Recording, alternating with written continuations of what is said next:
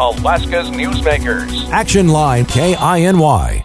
And good morning, everybody. You are listening to Action Line on KINY. I am your host, Jordan Lewis. Joining me in the studio today, I have Representative Sara Hannan. How are you doing today? Good, Jordan. Good morning. Nice to be here on what's, you know, from the weather we've been having. It's a lovely day out. You know, comparatively, that is not, you are not wrong about that. It is pretty nice weather. Now, obviously, it's been a bit since you've been in here, so I have a couple things I want to ask you about, and you've got a couple things that you've brought as well. So I think the first thing I want to mention is uh, the legislative welcome is going to be coming up next month.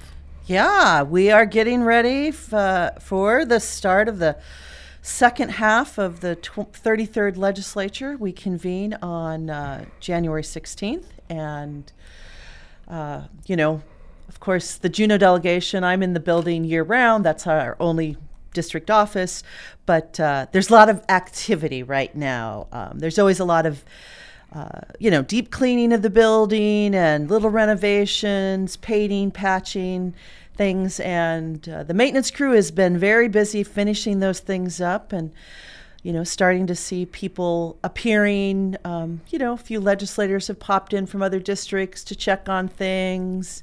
So, uh, He's doing a lot of prep work. yeah.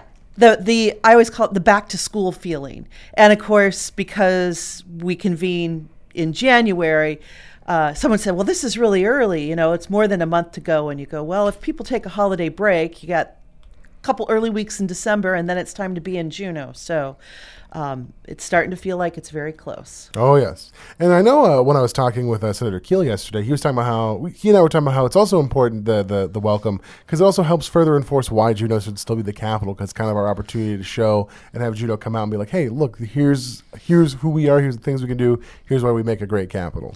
Yeah, absolutely. The Juneau welcome is, uh, you know, revered. It's one of the things that gets talked about.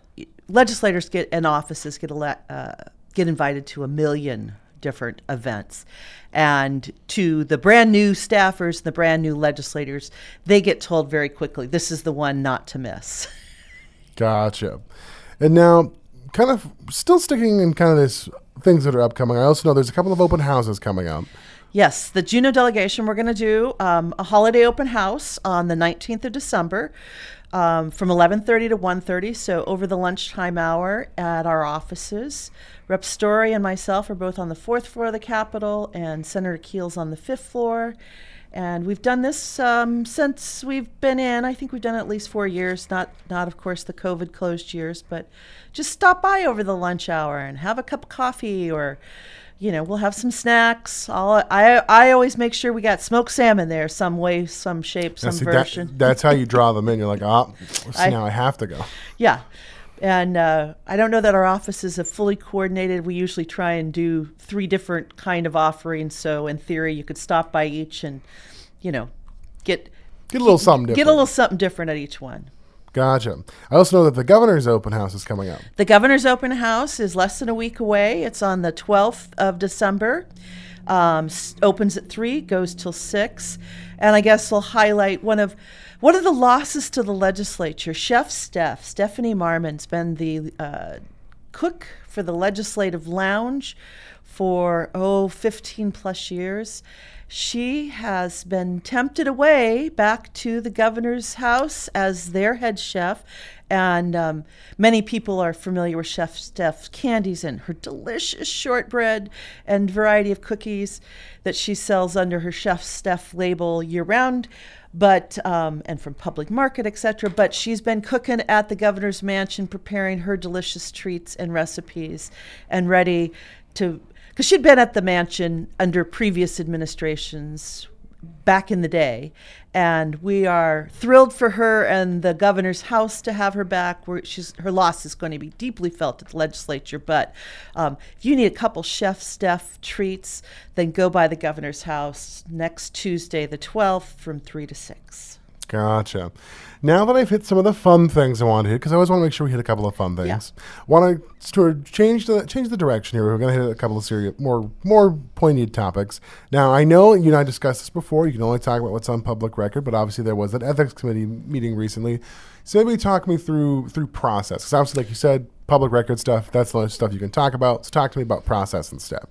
Yeah. So um, the Legislative Ethics Committee is a committee that is uh, established in statute and actually has fairly extensive statutory guidelines about process and procedures.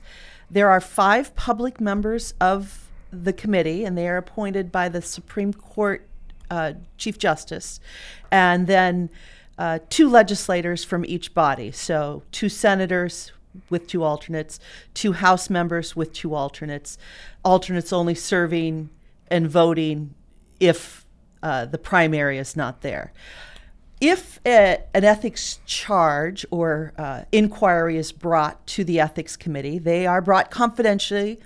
Um, all complaints before the ethics committee have to be um, notarized um, and articulated, and then um, depending on who the member is. If it's a if it's against a member of the House, then the House members, the subcommittee of the Ethics Committee, so still the five public members, and then the two House members serve in the evaluation of that. And if it was a Senate member, then the two Senate members. Um, and uh, we were dealing with two complaints that had been filed in 2022.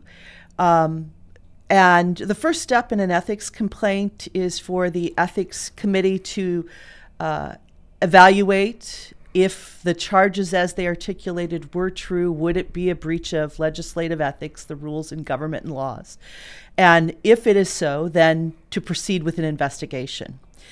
Um, those two charges uh, led to an investigation that was stalled out for a number of months, about four and a half months, where there were people, the investigator, you know, that were alleged, well, witnesses to it, the members involved that were charged or that the allegation was about, who were non responsive to inquiries from uh, an investigator. And, and the committee members themselves are not doing the investigation. This is a, a private, and I don't know if that person's actually a licensed private investigator, but they are an investigator that works through a law firm. And um, that caused a long delay in the committee's ability to evaluate the case because there were six people who were non responsive to the inquiries to ask, based on the allegation, did this happen, did it not? Um, then the ethics committee administrator, Jerry Anderson, died suddenly. And that brought sort of everything in the office to a screeching halt. Um, a new ethics administrator has been hired. We had an interim person. Um, we were able to get a response. The other thing is, of course, legislative session had happened. So uh, the investigator last January, so even though the the charge stems from May of 22. The investigator was not able to interview six of the primary witnesses till January and February of 23. We were in session, so that forestalled some action being able to take place. Then we had a death, and then the investigation had concluded, and the committee was able to evaluate the evidence brought before it. Um, one of the things that uh, you know, along the path kept being brought up is that the two people, uh, Representative Eastman and Representative Kurka, were the people the allegations were against. I can say their names because both of them waived their confidentiality. But other people involved in the investigation did not waive, and it is not clear that statutorily uh, the, the statute actually explicitly says that if a person brings an ethics charge and they break confidence, the charge is to be dismissed. So it, the statute is written in a way that the it, it sort of the tone is uh, or the concern had been that the person bringing people would you don't want people to just randomly trump up charges out of thin air frivolously. And so they have a legal obligation to remain confidential in their charges. Um, otherwise it's dismissed and it's not clear that they can ever breach confidentiality and have the investigation happen. Now, as it was concluded, and we did issue um, a finding last week, so that is on the public record that um, there was not uh, a and the, the charge had been did were public resources used to help a private entity in their own lobbying efforts. Were um, staff, staff uh, time, computers, phones, storage of materials, were those made available to a person who was not a in the, the restriction on the use of public resources for private gain.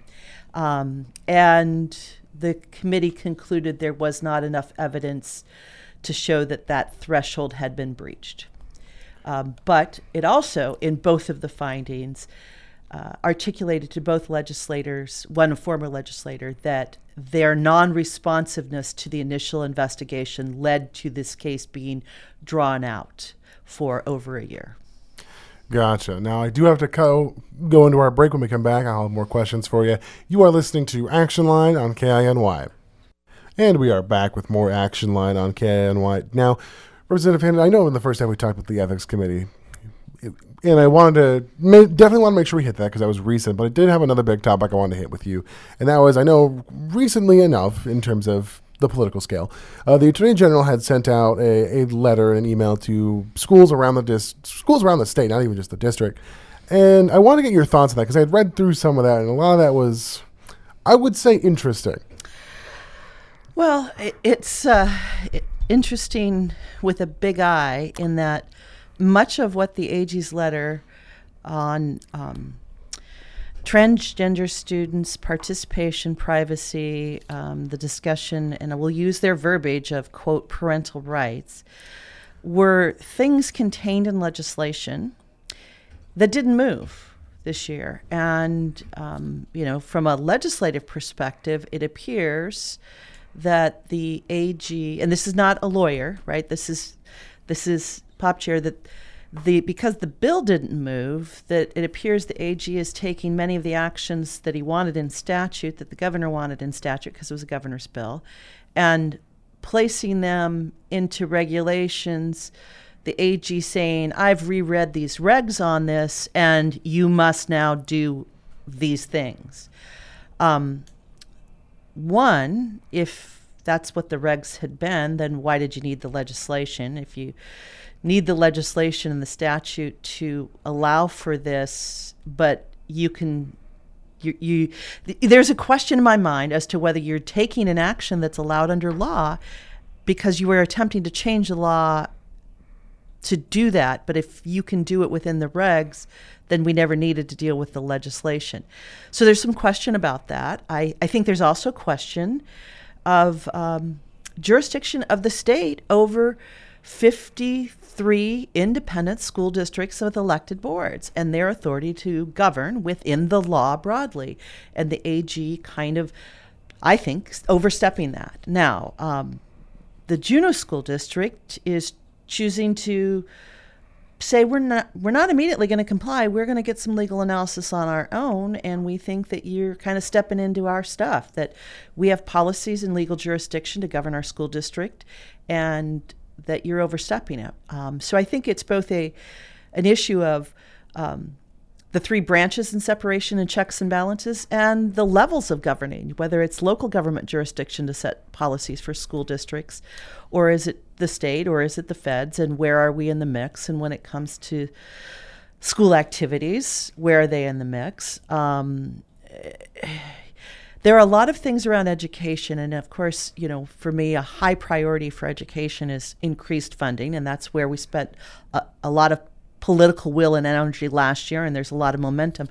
But at the same time there's a lot of other things being done in the realm of education that policy wise um, have long tentacles and ripple effects that um, whether it's uh, students and activities, or whether it's what a local community can contribute to funding outside the cap. Um, you know, there was just just a little news blurb yesterday or the day before that quote the governor intends to look at whether um, money outside the cap and limits to that and federal interpretation of the cap you know so things like the here in know the rally program after school daycare happening on the school district property, but not not a program of instruction by the school district, and it's a um, paid for service, right, for you to have your child in rally. And um, there was a letter sent to the Juneau School District back in June that said monies for that in are part of the state cap, within the cap of how much your community can contribute to um, school funding. And the Juneau School District for decades has funded things like that outside the cap that are not part of the direct instruction of students. And um, you know all of our community schools program, evening classes, you know, using the gym, um, and so it's going to be an interesting legislative session with a, a lot of lawyer, lawyer time from local governments and school districts dealing with the executive branch as well as the legislature dealing with the executive branch and funding. And um, we are yet to see, but next week uh, is the deadline for the governor to release his proposed budget for FY24 or X, F, FY25. We're in FY24. Um, so we'll start to see where where those intentions are, but education is going to be at the forefront in the politics for a whole lot of reasons, both at funding and at policies. And I, and I agree it's going to be at the forefront. I talked with uh, Senator Kiehl about it a bit yesterday. And what I, to me, and obviously this is a, a per, purely independent observation, it almost, at least with the, the AG's letter, feels like a an exertion of power, almost a power move of being like, I'm in this position. I can be like, hey, do all these things because he's already in an executive area and the session wasn't in session. And so it raises that question to me, at least. And obviously, you can comment on that to your own capacity if you are able. And if you're not, that's perfectly understandable as well. Well, whether it's the interim between session or not, the the where is the line between what the laws say and what the executive branch is to do. And and you know, there's this whole area of regulation. So most laws are fairly general, and then the executive branch has to develop regulations with the agency that is to carry out the execution of that law.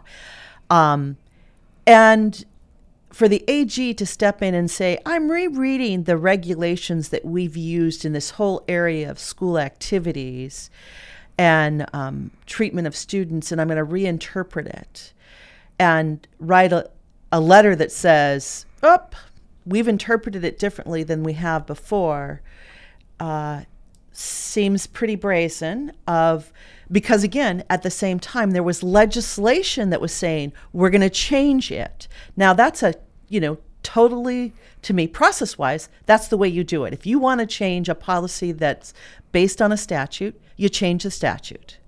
You know, whether you want, uh, you know, there are people say 18 year olds shouldn't vote. Well, then you propose a bill that changes the law that says you got to be 21 or 40 or whatever you think the threshold is should be.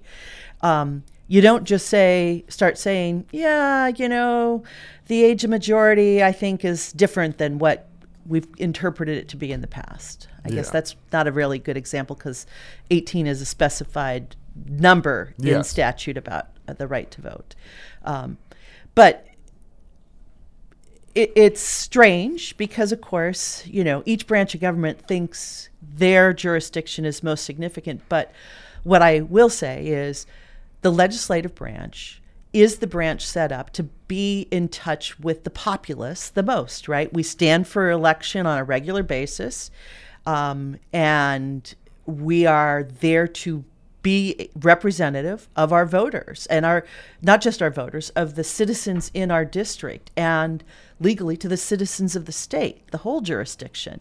You know i'm elected from juneau but my obligation is to all alaskans. And um, it is not to sit in my office and decide what i think the law should be by myself and interpret it and change my mind just because i can um, you know, to me, that's putting limiting the check that the executive that the legislative branch should have over the executive branch and the executive branch exercising a lot. And you know when there's a dispute between those two they end up in the third branch of government in the courts. And so um, i don't know that they will all rise to court level discussions but there's a lot of muddy water happening right now in education policy Gotcha. On that, we will have to end the show as actually are a little over time. But Representative Hannan, thank you for coming on. I always appreciate talking to you.